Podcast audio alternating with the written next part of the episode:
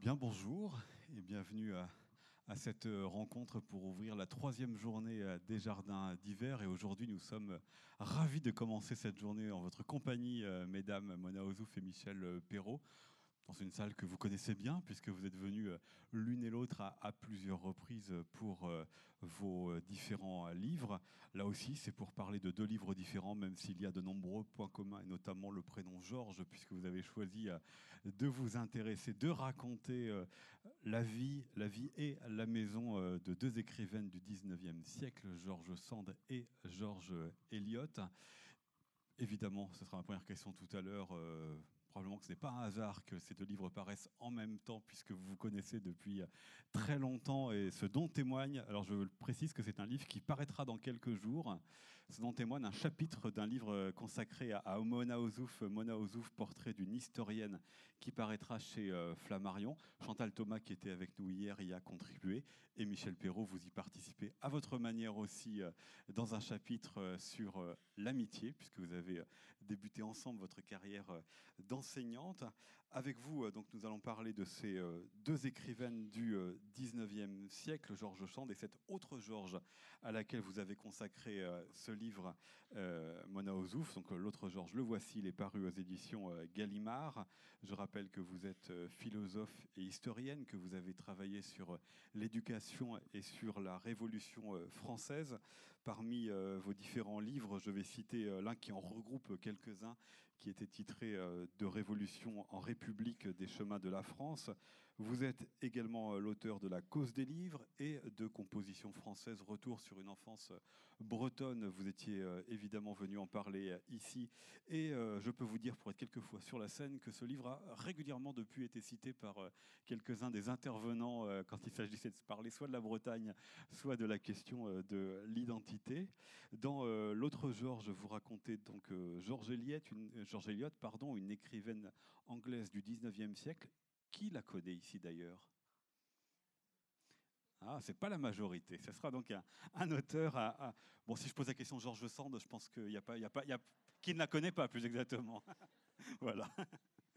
Euh, George Eliot, donc euh, né euh, Marianne Evans au 19e siècle, vous la racontez à travers plusieurs de ses romans ainsi que la manière dont elle a été dans ce 19e siècle, puisque ça c'est un point que vous avez en commun dans la manière dont vous racontez ces écrivaines, ce siècle, ce 19e siècle, et en France évidemment qui a été très mouvant avec une grande succession de régimes politiques, comment est-ce qu'elles ont vu et participé à l'aventure de ces siècles, et vous racontez aussi euh, Georges Eliot à travers euh, vos lectures, mais aussi à travers les lectures de ses contemporains ou de critiques qui ont contribué ou non à, sa notoriété, et parmi lesquels peut-être le deuxième héros de ce livre, qui est Henry James, qui a été euh, aussi un, de ses contemporains.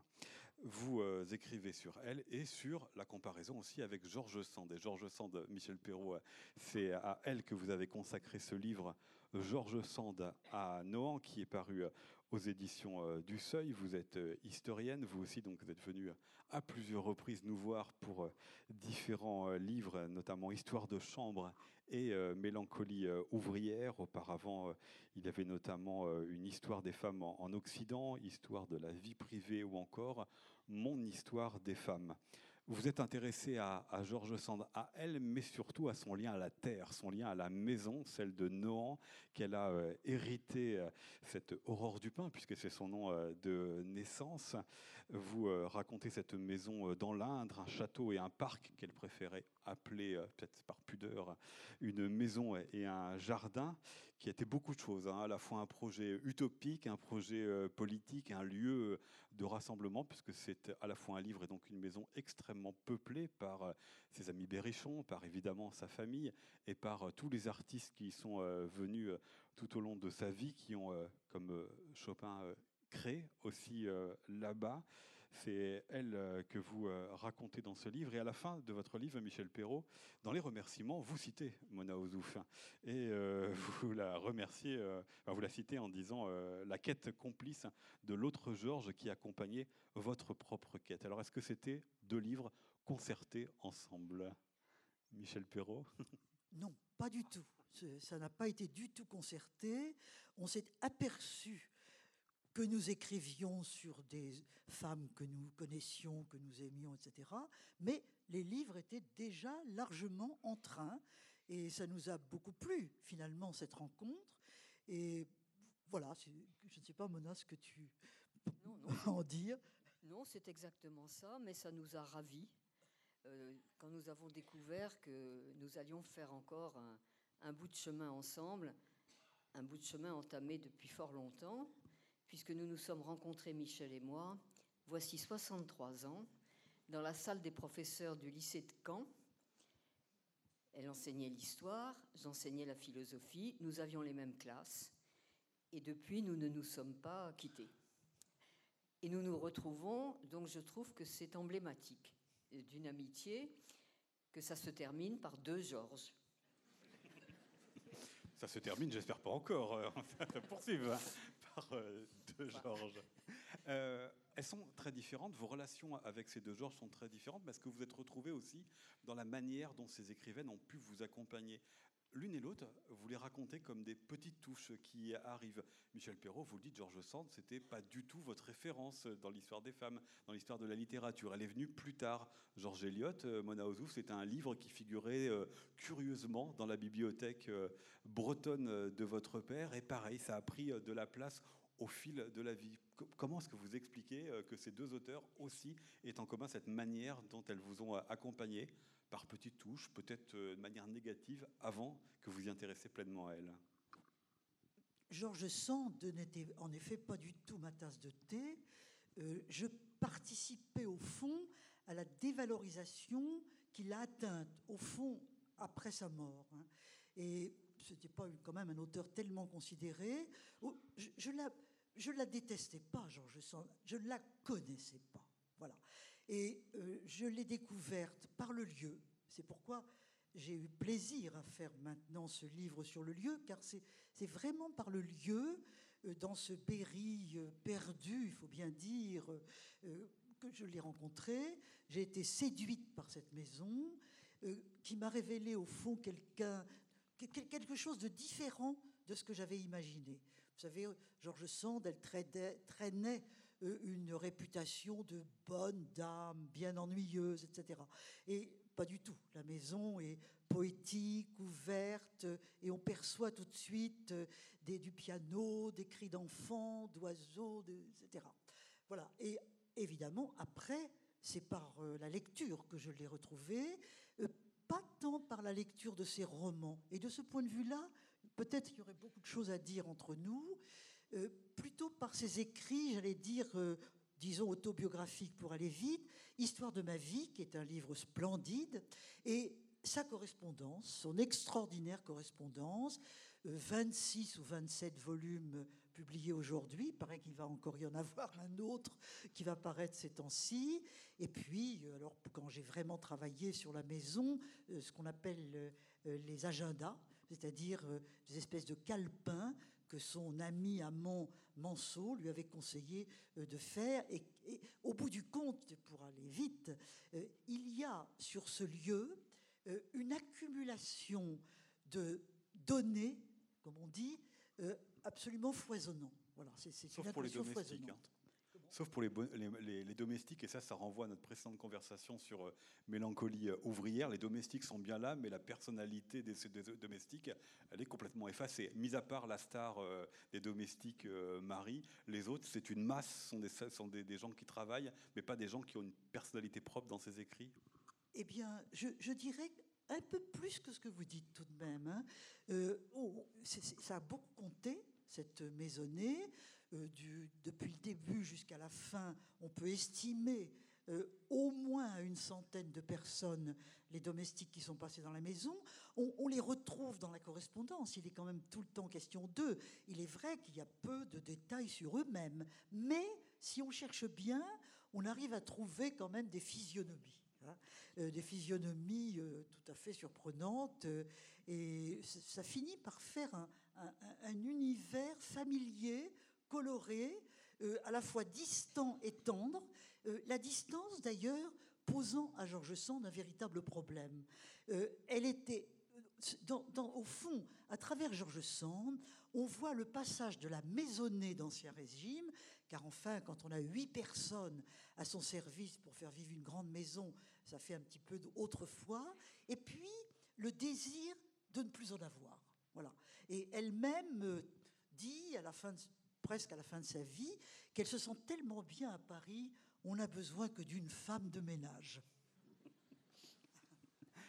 Je propose qu'on voit euh, quelques, quelques images pour euh, voir de qui nous parlons euh, ensemble. La voici Georges Eliot. Donc je repose ma, question, Mona Ozu, sur la manière dont Georges Eliot et sa littérature est entrée dans votre vie par petites touches d'abord? Oui, tout au long de la vie, par petites touches et petits éclairs qui me donnaient envie de la connaître. Mais je pense que l'événement essentiel appartient à ma classe de troisième au collège Ernest Renan à Saint-Brieuc, où j'ai le bonheur d'avoir comme professeur la femme de Louis Guillou, René. Et René était un professeur de français magnifique qui avait le génie de la digression. On, on rentrait dans la classe et on en sortait, on était très loin du sujet que l'on avait abordé en entrant, mais avec des aperçus euh, extraordinaires. Et un jour, dont je me souviens parfaitement, après une explication d'Iphigénie, où elle nous avait trouvés bizarrement, comment dire, distantes, et nous avions effectivement du mal, collectivement, à comprendre qu'un père puisse sacrifier sa fille pour avoir du vent dans les voiles de la flotte grecque. C'est difficile à comprendre quand on a 14 ans. Et donc elle nous avait senti un peu déstabilisés. Et elle nous avait dit, voilà, quand on a votre âge, il y a une littérature absolument merveilleuse, très utile pour euh, comprendre les tourments, les inquiétudes propres euh, à cet âge, euh, à l'âge que vous avez, c'est la littérature anglaise.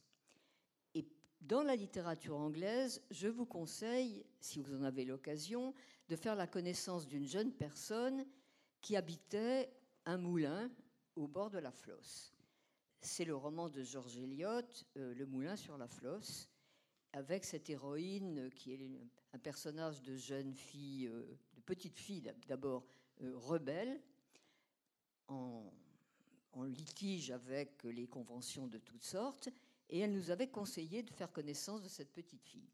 Donc je suis rentrée à la maison et j'ai dit à ma mère, il faut absolument euh, que tu me trouves le moulin sur la flosse. Et ça a commencé comme ça. Et à divers euh, moments de l'existence, ce thème de Georges Eliot est revenu. Et puis j'ai fini par euh, honorer la, la, promesse de mes 14 ans en lui consacrant un livre, ce que je ne regrette pas parce qu'elle est tombée, Michel a parlé très justement d'une période où Georges Sand paraissait un peu désuète, ringarde, si on peut dire, mais ce n'est rien par rapport à la période de dédain euh, qu'a rencontré Georges Eliot, au point que aujourd'hui, beaucoup d'amis cultivés à qui je dis disais que je travaillais sur Eliot, me disaient mais euh, désolé, on ne connaît pas, qu'est-ce qu'il a écrit? Ne sachant pas que c'est une autre euh, ressemblance entre nos deux femmes. L'une et l'autre se reconstruisent par le pseudonyme, je crois.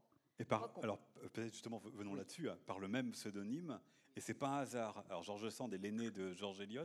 Peut-être que vous nous rappeliez, euh, Michel Perrault, pourquoi est-ce que Aurore Dupin a choisi de s'appeler Georges, et que vous nous disiez, Mona Ozouf, en quoi ce choix de Georges Sand a pu influencer euh, aussi euh, Georges Eliot? Je, pense que, alors d'abord le désir d'être, d'avoir un nom d'homme. Hein.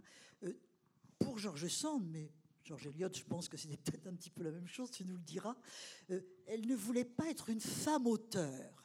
Parce qu'il faut dire que la femme auteur, en, France au 19e, c'était très dévalué.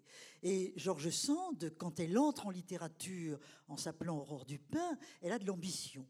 Elle veut être un écrivain, peut-être pas un grand, mais un écrivain qui compte. Donc un nom d'homme.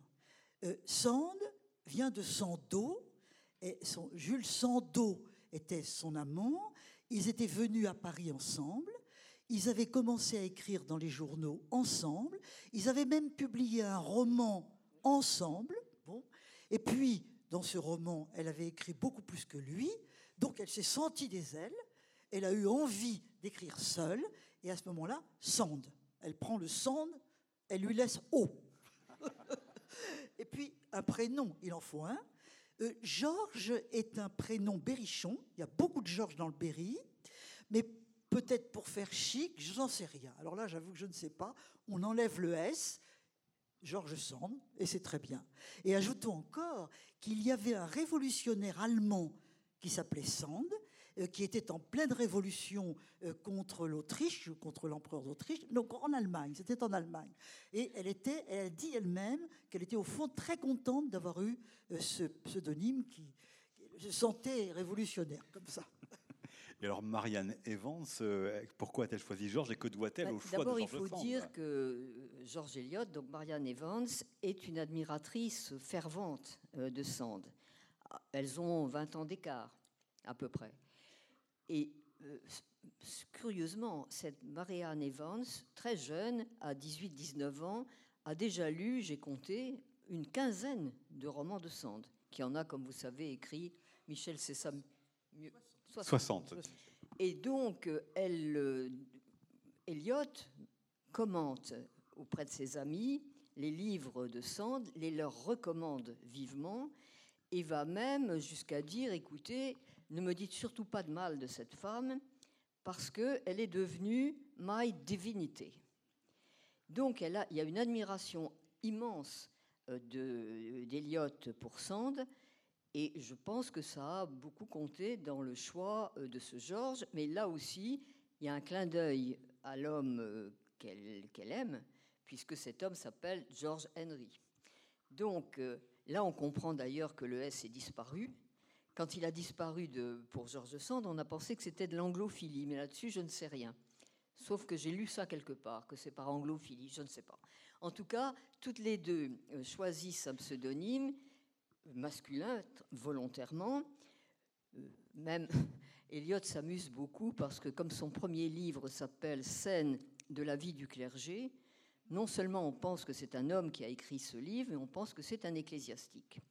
Et là-dessus, il y a une littérature énorme. Seul un ecclésiastique peut avoir compris euh, de l'intérieur ce que c'est que la vie du clergé. Ce qui amuse énormément, évidemment, euh, Méréane. Voilà. Donc, dans, les deux cas, le choix d'un homme, dans les deux cas pour la même raison. Parce qu'Eliot explique, par exemple, que dès qu'on a compris que Jeanne était l'œuvre d'une femme, le ton euh, de la critique victorienne a immédiatement baissé. Donc c'est aussi un argument de, vente. Voilà, et puis le clin d'œil euh, à celui qu'on aime, dans les deux cas. Non, non, c'est très, c'est très jumeau, d'une certaine manière. Le dommage, pour moi, c'est que Sand n'est pas, n'est jamais euh, parlé d'Eliott. Ça aurait été merveilleux qu'il y ait un véritable euh, dialogue. Là, il est à un seul, une seule pente. Accepteriez-vous de lire un extrait de votre livre, Mona Ozouf bah, Non, parce que j'ai pas. Ah, bah, quel, extrait voulez-vous? C'était la page 18, là, sur le, la marque. Là. La page 18. Bon, comme je vais essayer. Hein. Si vous pouvez pas, c'est pas grave. Hein. Hmm. Dans la lecture des écrits de James, toutefois, cette fois c'est Henry James, parce que la seconde rencontre est à travers Henry James. Henry, que j'ai beaucoup fréquenté par ailleurs. Et Henry James euh, avait une grande admiration euh, pour, euh, pour Eliot, mais une admiration en même temps critique. Et il l'avait rencontrée et dit d'elle quelque chose qui m'a aussi beaucoup intrigué quand je l'ai lu. Il a dit C'est une femme magnifiquement laide, délicieusement hideuse. Mais il ajoute Quelques minutes de conversation ont presque suffi à me rendre amoureux d'elle. Donc là, il y avait aussi quelque chose qui invitait à faire euh, la connaissance. Je vais essayer. Hein. Dans la lecture des écrits de James, toutefois, il y avait encore quelque chose en filigrane. La comparaison insistante avec la George française. James n'était pas le premier à faire le parallèle. La critique victorienne s'était partagée entre ceux qui justifiaient l'entreprise de bavardes deux prêcheuses, toutes deux incapables de se borner, et ceux qui, indignés, la récusaient. Comment comparer une femme pure à une impure sans être insultant pour Eliot. James, lui, est soucieux d'abandonner tout commentaire moral sur les deux romancières pour s'en tenir à leur réussite formelle. Et c'est pour donner la palme à Sand, plus fluide, plus cristalline, dit-il, que sa cadette. Propos inattendus, et c'est là qu'est né confusément le désir de le vérifier en interrogeant le trio Sand, Elliot, James. Merci beaucoup pour cette euh, lecture. Est-ce que vous avez, ah vous gardez le bandeau avec votre nom, est-ce que euh, vous avez trouvé dans la, littérature de George Eliot des influences de George Sand sur le style, sur la manière d'écrire ou sur les sujets de préoccupation? Il y en a ah. quelques-uns en commun quand même. Hein. Énormément. Alors la manière, c'est difficile parce que c'est difficile de comparer un texte euh, anglais à un texte français. Enfin, moi, j'en suis, suis, incapable, il faut être euh, très spécialiste pour ça. Ce sont deux conteuses, à l'évidence. Deux conteuses parce qu'on ouvre le livre et on est, emporté. Dans le cas d'Eliot, euh, c'est même remarquable parce qu'elle a beaucoup, elle commente beaucoup ce qu'elle écrit. Et donc, il y a parfois euh, des pages à franchir qui sont presque des réflexions philosophiques. Ben, peu importe, on continue quand même. Il y a une sorte de prise en main du lecteur qui est, comparable chez les deux. Et quant au thème, il y en a quantité, et en particulier que sur la calamité de l'existence qui est le mariage malheureux. Je crois que dans l'une et l'autre œuvre, on pourrait voir ce thème comme presque courant à travers toute l'œuvre. La merveille d'une vie, c'est la rencontre euh, non seulement des corps, mais des esprits. C'est cela qui fait la merveille d'une vie, rarissime, quand tout ça se produit dans une sorte de, de complicité et de confiance euh, totale. En revanche, la calamité des vies, beaucoup plus fréquente, et en particulier à cette époque où les mariages sont arrangés, où on se marie, comme dit euh, Ta Georges, en inconnaissance de cause, je trouve une formule formidable, les deux traitent euh, ce sujet et le traitent toutes les deux dans un registre pathétique. Bah, par exemple, c'est dans le monde de la flosse, c'est euh, Maggie qui euh, suit un homme que finalement elle n'épousera pas. Dans euh, Mille Marche, un autre des romans que vous racontez dans votre livre, les deux personnages ratent leur mariage parce qu'ils épousent des personnes avec lesquelles bah, ils ne sont pas du tout heureux. Et puis le troisième roman, Daniel Deronda, qui était celui qui était dans la, la bibliothèque de votre père, Gwendoline épouse un homme qui lui fait rapidement comprendre qu'elle est sa captive. Et ça, c'est le mot que vous utilisez. On s'aperçoit que effectivement, c'est très présent. Or, c'était pas son cas, elle, si? Elle a été heureuse en amour? Ah, mais non, elle est. Écoutez, elle ne s'est jamais euh, mariée. Enfin, si elle s'est mariée sur le tard, mais ça, c'est une histoire, c'est trop long à raconter. Tout à fait sur le tard et d'une manière qui, fait, qui, rend triste euh, ses admirateurs, dont moi. Mais peu importe. Mais c'est une, comme, comme James euh, l'a malheureusement écrit, elle n'était pas très, enfin, elle n'avait pas un physique très attirant. On peut la voir là sur. Euh, sur oui, et elle a connu des déboires euh, amoureux nombreux, y compris avec des hommes brillants comme Spencer. Et Spencer lui fait, dont elle est amoureuse. Et Spencer lui fait comprendre à un moment, euh, sans élégance excessive, hein, que la beauté physique est pour lui un sine qua non. Donc, après avoir traversé quelques épreuves de ce genre, elle rencontre euh, à la Westminster Review un journaliste également très laid, un Mirabeau, dit-elle, très laid, mais très amusant, très drôle, très cultivé, pétri d'anecdotes, et qui petit à petit, euh, avec qui petit à petit elle entretient une relation de, de confiance justement, et ils font un scandale en s'en allant ensemble, en faisant une escapade en Allemagne, qui est pour elle le, moment le plus, heureux de sa vie, parce que là, on ne la connaît pas. Bon, moment merveilleux, d'échapper belle. Et puis, euh, en revenant à Londres, elle revient à Londres pour connaître l'ostracisme social. Rupture avec la famille, qui lui est incroyablement douloureuse parce qu'elle est une personne de fidélité familiale. Rupture avec les amis. Les amis s'entre-écrivent pour se dire les uns aux autres, surtout ne la recevez pas, car la recevoir, c'est déshonorer euh, toutes les femmes de la famille et au-delà, le sexe féminin dans son entier. C'est vous dire ce qu'il attend quand elle revient, quand elle revient en Angleterre. Mais cette union avec George Henry Lewis a été euh, presque le, le, plus bel exemple d'union littéraire.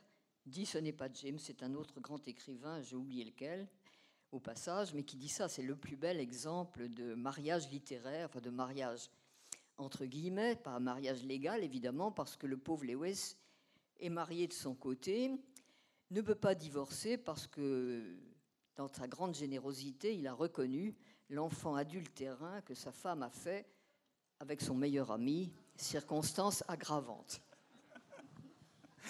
Pas simple, donc. La vie n'est pas simple. Mais pas simple non plus ici, à Nohant, Michel euh, Perrault, qui est donc la, maison euh, de Georges Sand. Hein. C'est un, dessin qu'elle a signé euh, elle-même, que l'on peut voir ici. Parce qu'elle aussi, d'abord, sa situation amoureuse et familiale est quelque peu complexe et elle le vit dans cette maison qui représente quoi pour vous? On a l'impression que c'est à la fois un pôle de stabilité parce qu'elle l'habite pleinement, parce qu'elle s'intéresse au jardin, parce qu'elle s'intéresse aux terres qui sont autour, donc elle y est enracinée.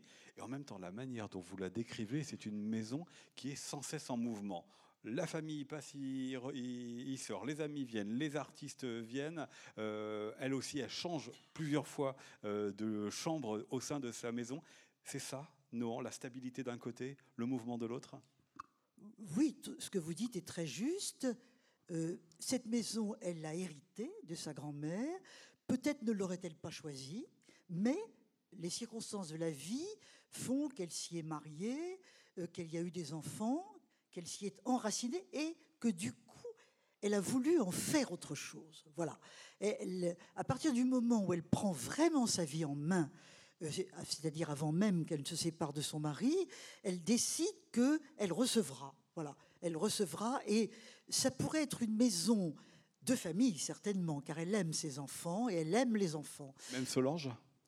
Comment? Même Solange, oui, oui, oui. Parce que Solange, elle l'a fait un peu partir. Hein. Ça, c'est l'histoire des relations compliquées entre euh, Georges Sand et sa fille. Mais c'est une histoire.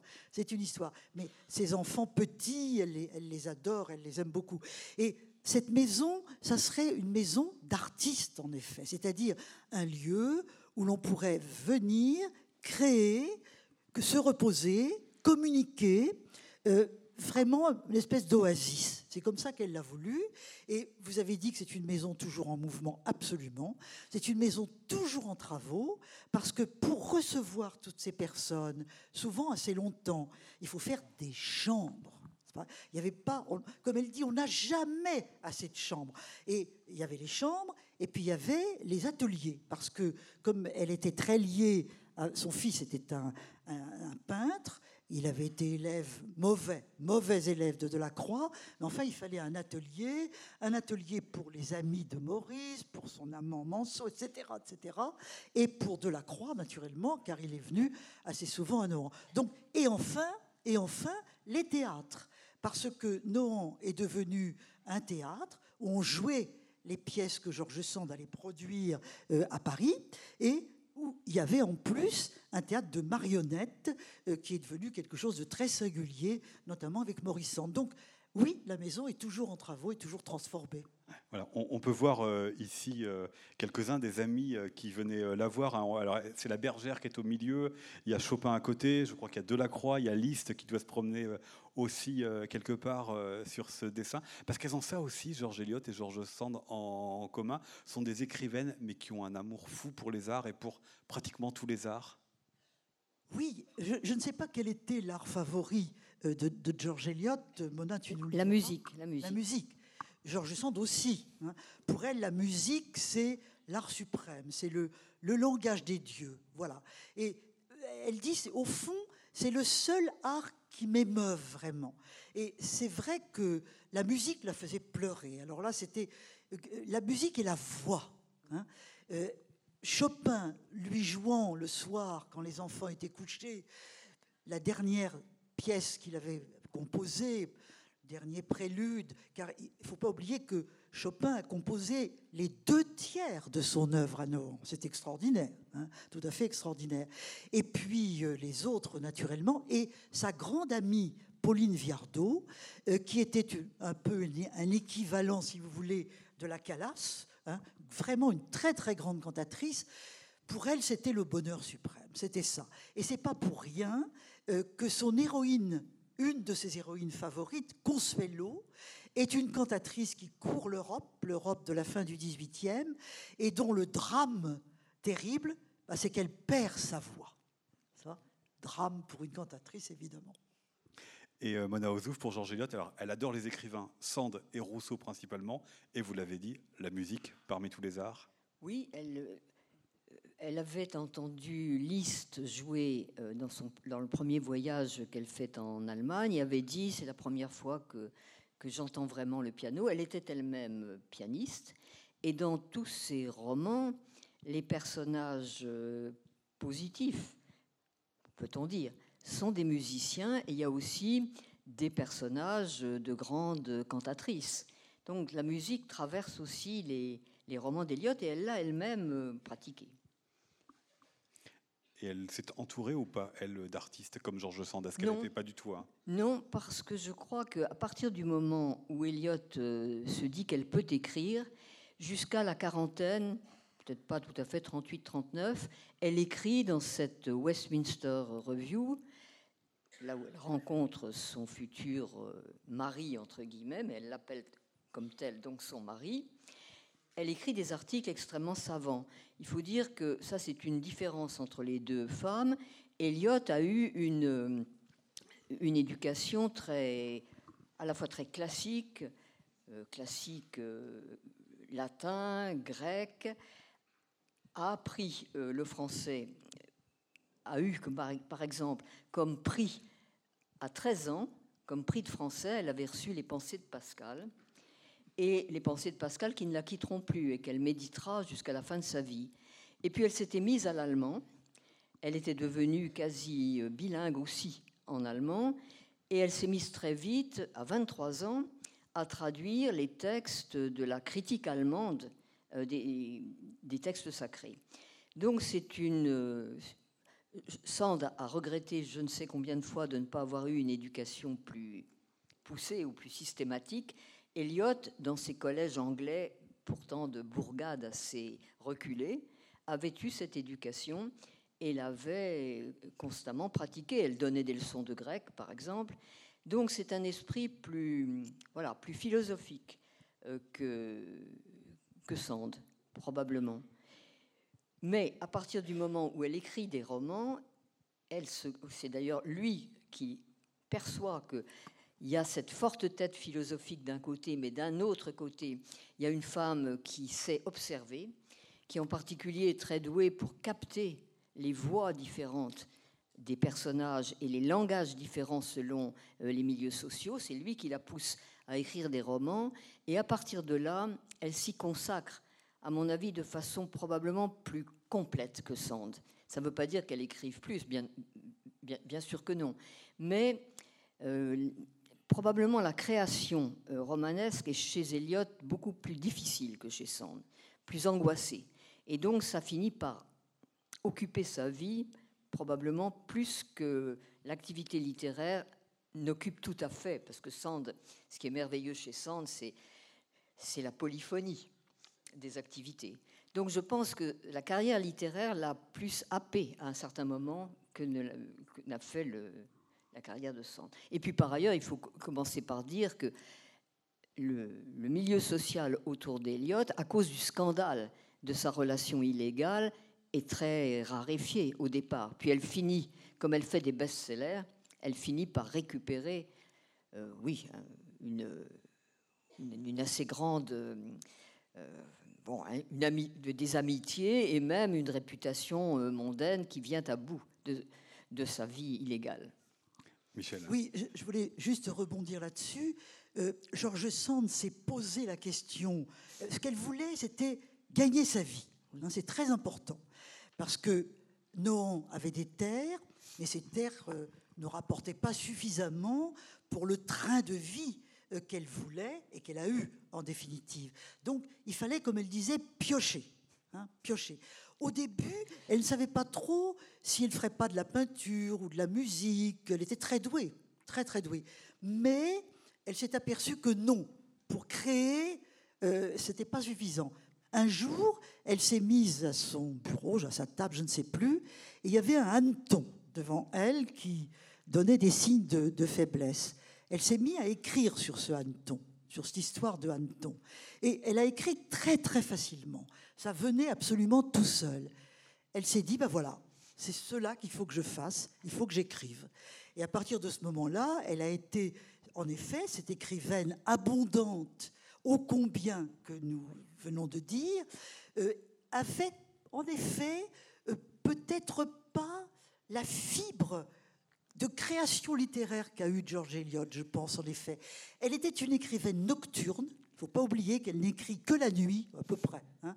Elle écrit la nuit et dans la journée, une journée qui commence à 10 heures du matin, parce qu'elle se couche à 4 heures du matin, euh, elle s'occupe de sa maison, elle sort, elle fait des collections de pierres, euh, ils vont excursionner partout, parce qu'elle n'est pas très philosophique, mais elle est très science naturelle. Les sciences naturelles, ça compte beaucoup pour elle. Et c'est très important. Elle reçoit ses amis, elle fait de la musique, etc., etc. Elle voyage, car elle a pas mal voyagé, en effet, et, elle disait, euh, oui, j'aurais pu... Le, quand, elle parle avec Flaubert, euh, elle lui dit, tu te tueras avec la littérature, hein, tu, te tueras avec ça. pour elle, ça n'était pas le, tout de la vie, certainement. Alors, je crois que Mona Ozu voulait vous contester. Non, non, non, non, non. Je ne voulais pas contester Michel, elle a, elle a absolument raison. Je voulais dire que à mes yeux, mais ça c'est un jugement personnel, je pense qu'elles ne sont pas absolument douées dans le même registre, l'une et l'autre. Je trouve Sand incomparable dans les textes autobiographiques. Histoire de ma vie, à mes yeux, c'est un pur chef-d'œuvre. Dans la correspondance, dans tous les genres qui sont euh, spontanés, elle était infiniment plus, plus douée qu'Eliot.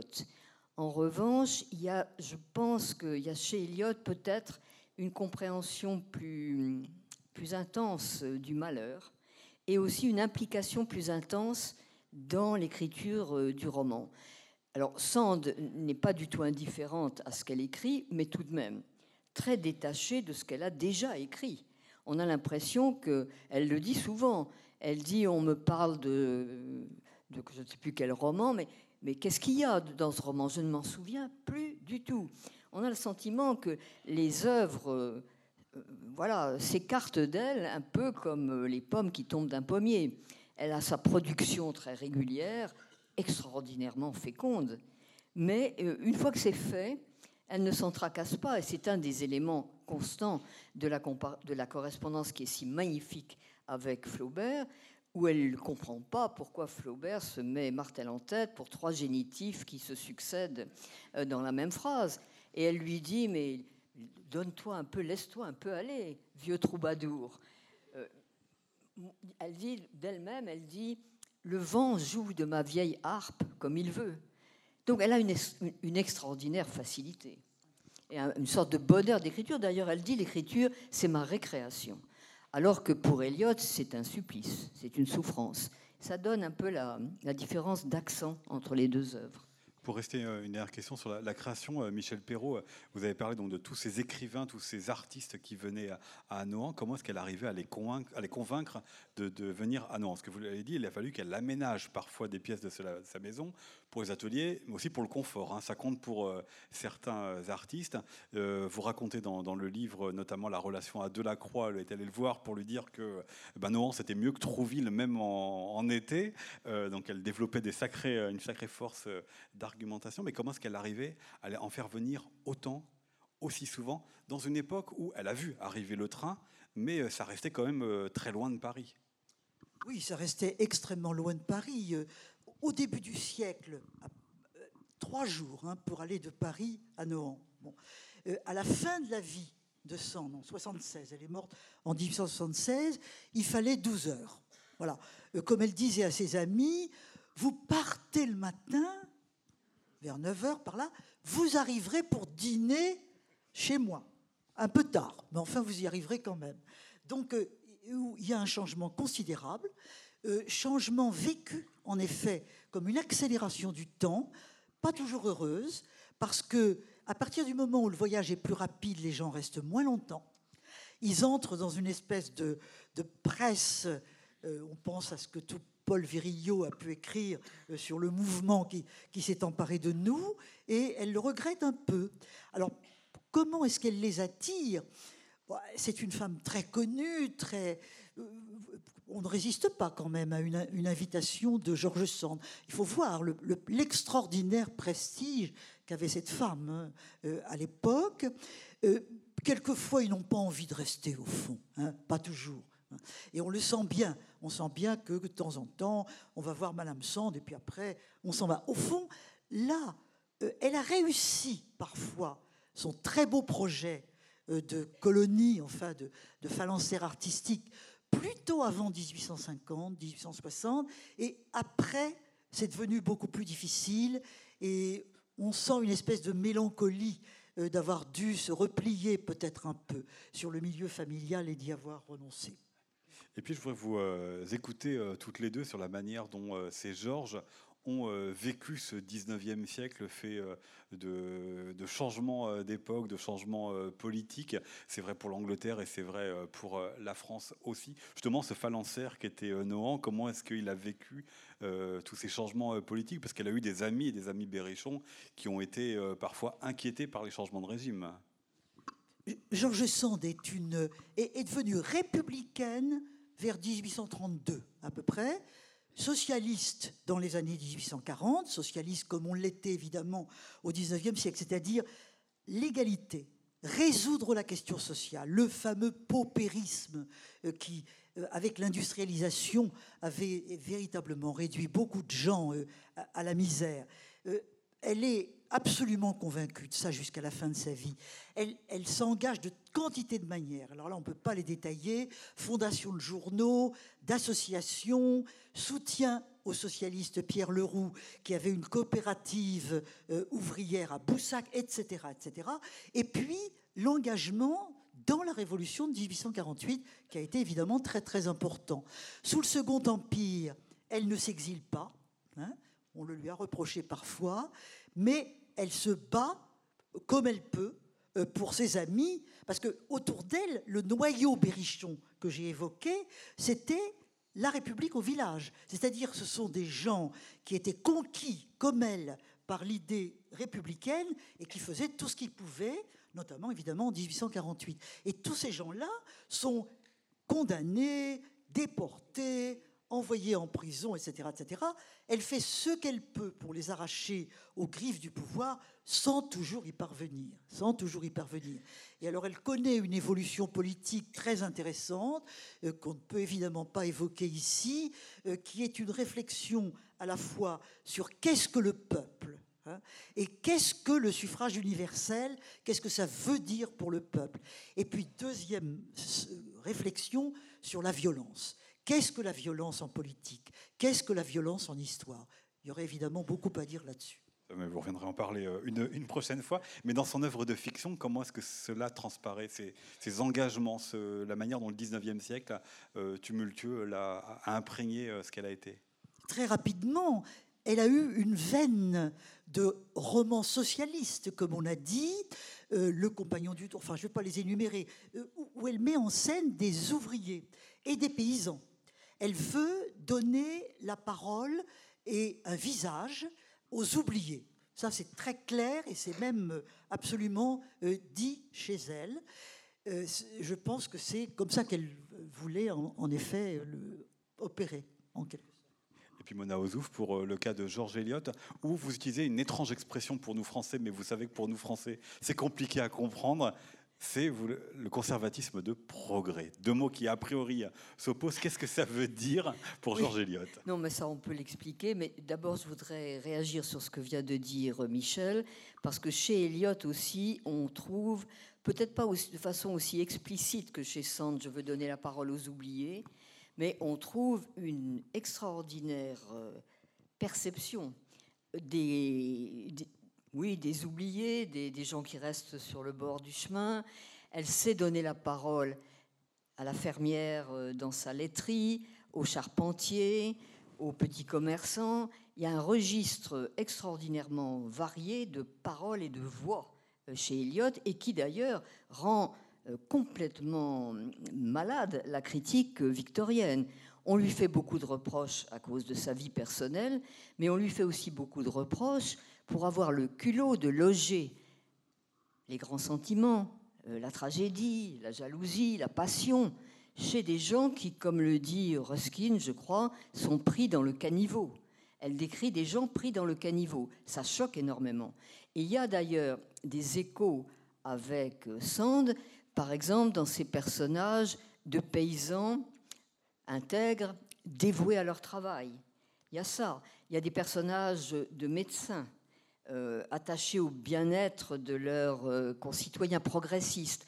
Il y a des personnages, oui, on pourrait faire la, collecte des personnages jumeaux dans l'une et l'autre œuvre. Cela dit, elle est beaucoup moins politique que Sand, au sens où la politique, euh, j'ose pas dire journalière, mais si, si, quand même, l'intéresse beaucoup moins. Elle est beaucoup moins à l'affût que Sand des transformations jour après jour. En revanche, comme Sand, elle décrit un monde qui est en train de basculer et qui, par bien des côtés, nous fait penser aujourd'hui au nôtre. Parce que qu'est-ce qui se passe dans cette Angleterre des années 1830 30-40, c'est presque toujours là qu'elle loge ses romans. C'est une Angleterre jusque-là très paysanne, très rurale, en train de s'industrialiser à grande vitesse. Les paysages verdoyants sont en train de se tacher de noir, la fumée des usines apparaît, et ce qui apparaît aussi avec cette industrialisation et cette ruée vers les villes, c'est la perte des emplois, c'est le chômage, et c'est cette révolte des ouvriers contre les machines. Les machines nous prennent notre travail. Eliot écrit donc à une période où on y a ici et là des incendies de machines, ces incendies qui d'ailleurs gagnent la campagne parce qu'il y a aussi des incendies de meules. Donc on est dans un monde qui se sent presque comme le nôtre aujourd'hui, au bord euh, d'un monde inédit pour lequel on n'a pas de, de recettes. Et donc elle décrit très bien le trouble de ces périodes et elle décrit aussi très bien l'évolution euh, des sentiments. J'en donne juste un petit exemple. Dans un de ses premiers romans, Adam Bede, qui est un roman rural, elle raconte la rixe qui a lieu entre le fils du châtelain, le Hobro, et un paysan en rivalité pour la même euh, jeune et ravissante euh, paysanne. Et le Hobro a séduit la jeune paysanne. Un, ça va finir de façon épouvantable. Donc, les deux, les deux hommes se battent naturellement, c'est le paysan qui, ça c'est la vérité de la nature, qui triomphe du social, c'est le paysan qui vient à bout, qui jette l'autre par terre et le moleste un peu. Mais dès qu'il l'a molesté, il fait trois pas en arrière et il dit, est-ce que vous souffrez, monsieur? Est-ce que je peux quelque chose pour vous? Ça c'est une scène tout à fait extraordinaire, mais quelques romans plus tard, et lorsqu'elle décrit cette fois la classe ouvrière et un, oui, un jeune homme qui a pris parti pour la classe ouvrière, il n'y a plus trace euh, de respect social. Cette hiérarchie euh, intime euh, a complètement disparu. Donc elle décrit aussi un, livre, un, un, monde en gésine et un monde dont on ne sait pas très bien ce qu'on va en faire. Donc il y a quelque chose là aussi dans les deux cas, de très perceptif, même si Eliot est beaucoup moins prête à s'engager que, que Georges Sand. Elle ne crée pas de journal, etc. Elle se pose une sacrée question. Juste, dire que les conjonctures politiques des deux pays ne sont pas les mêmes. Hein. Euh, la France du 19e est une France des révolutions. Hein. Il y a la Révolution française d'abord, et puis après 1830, 1848, la Commune. C'est pas la même chose. Hein. De ce point de vue-là, il y a une différence importante. Oui, et d'ailleurs, ça me fait rejoindre la, la question que vous aviez posée, que j'ai laissée en déshérence, conservatrice de progrès, parce que l'Angleterre est un pays où il arrive qu'on fasse des révolutions, en effet, mais ces révolutions sont courtes. Elles sont généralement des réponses à une situation d'exception les choses reviennent très vite euh, à la stabilité. C'est un régime cumulatif, l'Angleterre, alors que la France est un régime, Michel le dit très bien, le 19e siècle est un, siècle du chiffre 2 ou 3. Il y a trois républiques, il y a deux empires, euh, il y a deux monarchies, si on veut, parce que la monarchie de Juillet n'est pas la même que la monarchie restaurée de Louis XVIII et de Charles X. Bref, la France est un pays où les régimes ne durent jamais plus de 18 ans. Donc il y a une sorte de... jusqu'à ce que la République se pérennise, il y a une sorte de, comment dire, de marche haletante euh, du 19e siècle français qui, malgré ce que j'ai dit de la crise de l'Angleterre industrielle, n'est quand même pas comparable de l'autre côté de la Manche. Et ça compte beaucoup. Et ça montre pourquoi Eliot est à la fois une femme de progrès, parce qu'elle est du côté du mouvement, parce qu'elle a épousé euh, toutes les, grandes causes intellectuelles de, de, progrès, le darwinisme par exemple, pour lequel elle est enthousiaste, mais en même temps, et en cela probablement fille d'un pays cumulatif et d'héritage, elle est très attachée aux entours, aux paysages, aux mœurs, euh, aux manières, etc. Probablement beaucoup plus euh, que Sand, encore que, encore que. Je crois qu'on pourrait là aussi beaucoup nuancer l'opposition. Mais enfin, oui, ça, ça compte beaucoup. Puis une dernière question euh, pour moi, c'est la place des femmes, parce que vous en faites des féministes. C'est un mot évidemment complètement anachronique hein, pour ce 19e siècle, mais elles sont pour vous, Georges Eliot, Georges Sand, à leur manière, des féministes, des combattants pour la place des femmes? La réponse me semble être oui. Hein. Euh, s'il y a des femmes qui se sont battues euh, pour la liberté des femmes et pour l'égalité des sexes, euh, Mona, je pense que pour Eliot, enfin tu vas en parler, mais Georges Sand, c'est évident, enfin c'est absolument clair. Même si, sur certains points, des féministes aujourd'hui, par exemple, reprochent à Sand de ne pas avoir pris position pour le vote des femmes en 1848. Euh, Sand disait, bien sûr les femmes voteront, ça va de soi, mais auparavant, il faut qu'elles aient les droits civils. Tant qu'elles n'ont pas les droits civils, elles, sont, des individus dominés. Voilà, ce qu'elle disait. Mais peu importe, on pourrait discuter beaucoup là-dessus. Georges Sand, femme de progrès, euh, femme se battant pour l'égalité euh, des sexes et des femmes, oui, absolument, absolument. Mona Ozouf Oui, ben, bien sûr, féministe, bien sûr, même si sans doute le mot est, un peu anachronique. Mais malgré tout, à quoi croient-elles toutes les deux? Elles croient à l'égalité de la raison chez les hommes et les femmes, première chose. Elles croient toutes les deux à la nécessité absolue pour les femmes euh, d'avoir euh, une indépendance économique elles croient toutes les deux que si le, sentiment maternel est quelque chose que généralement les femmes ont, et qui les agrandit, qui les, qui les embellit d'une certaine façon, malgré tout, la maternité ne définit pas les femmes. Et je dirais en ce qui concerne Eliot, qu'il y a chez Eliot quelque chose qui est, me frappe tout à fait, c'est qu'Eliot envisage même et cette conservatrice, euh, de cette conservatrice, on peut le remarquer, elle envisage même qu'il puisse y avoir, comment dire, des dissidents du sexe. Le sexe ne dit pas tout. L'assignation au sexe ne dit pas tout. Et par exemple, Eliot dit Je demande justice et, indulgence pour, euh, par exemple, les filles euh, qui aiment la sculpture sur bois.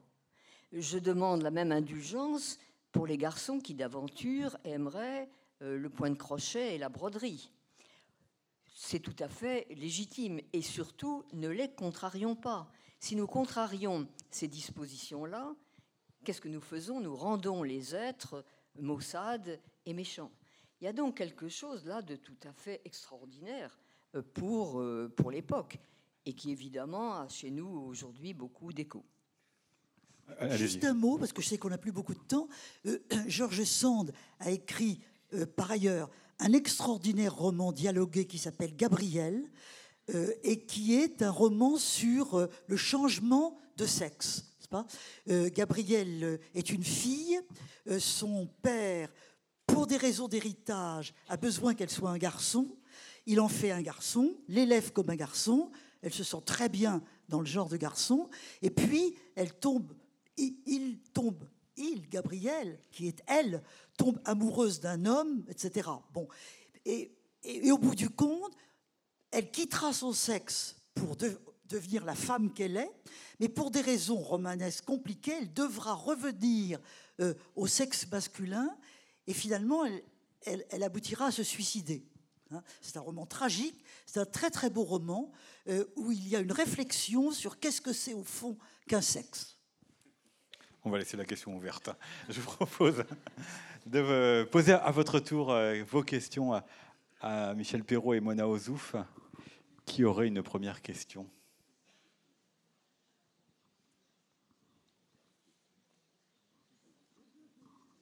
Vous n'osez pas?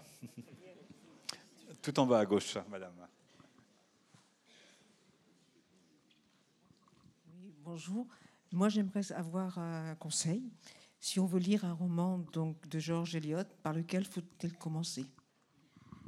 Ça dépend, de, ça dépend beaucoup de vos goûts et de ce qui vous intéresse le plus.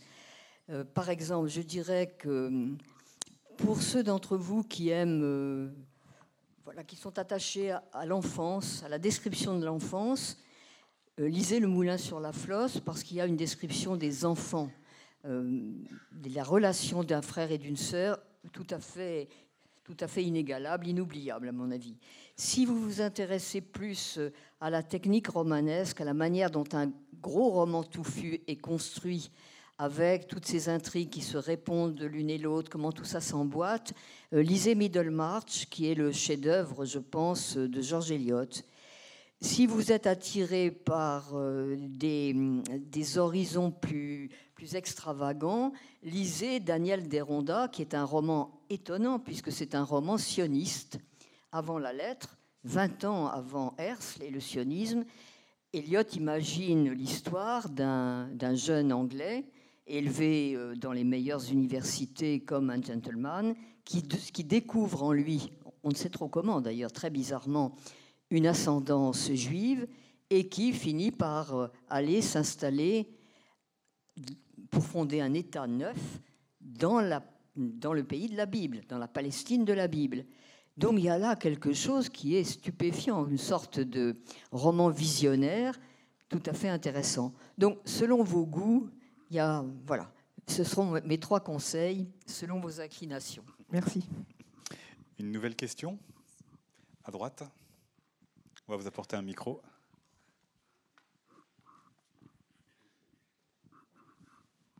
Merci.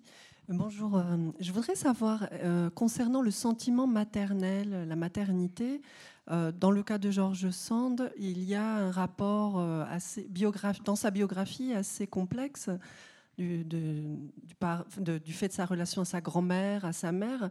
Euh, comment euh, ce sentiment, ce, rapport filial s'est transposé euh, dans sa propre relation aux enfants, à ses propres enfants? Quel type de mère a-t-elle été? Une très bonne mère. Très bonne mère.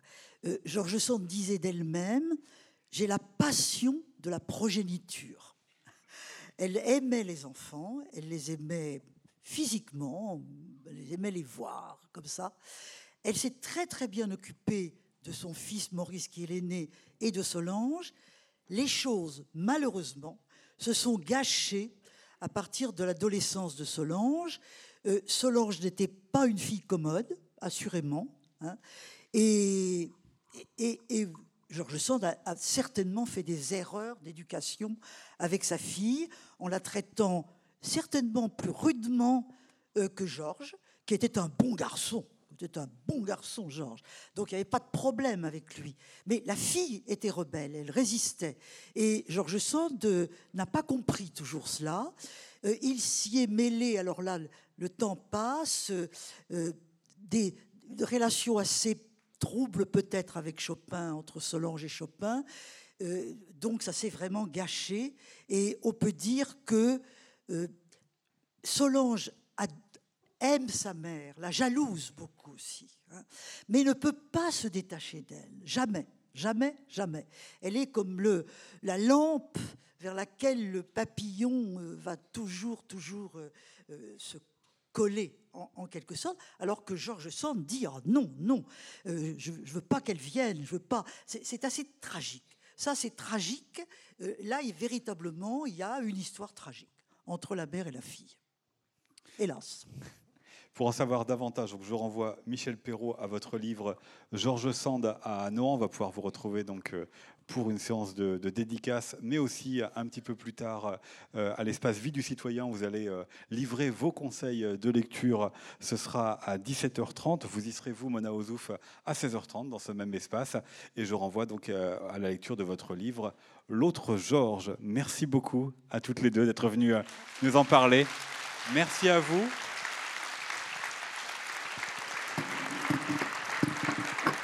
Alors, moi, je vous retrouve ici à 16h avec André Makin. Il sera encore question d'un romancier qui a pris un, nom d'emprunt, un pseudonyme pour écrire. Décidément, c'est une des thématiques de cet après-midi. Mais pour ceux qui veulent assister à cette rencontre et pour les autres, on va vous demander euh, de sortir de la salle, qu'on est obligé de la vider entièrement avant cette autre rencontre. Merci à vous.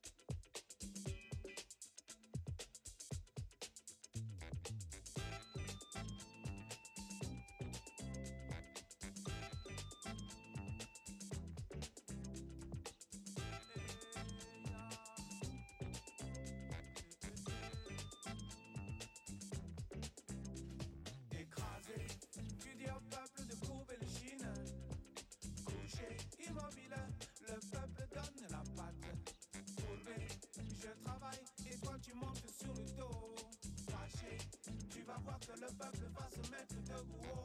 Cracher, tu jettes de la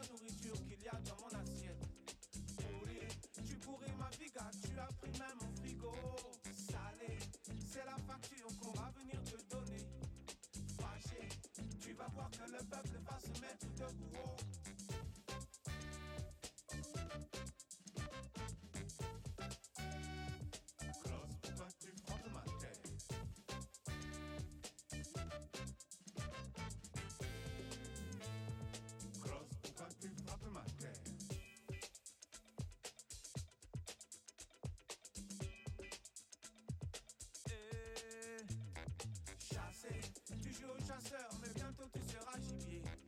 Tailler la chemise pour que tu ailles du pied. Marcher jusqu'à la source et va puiser l'eau. Fâcher, quand on a soif, on ne peut pas se mettre debout. Porter ma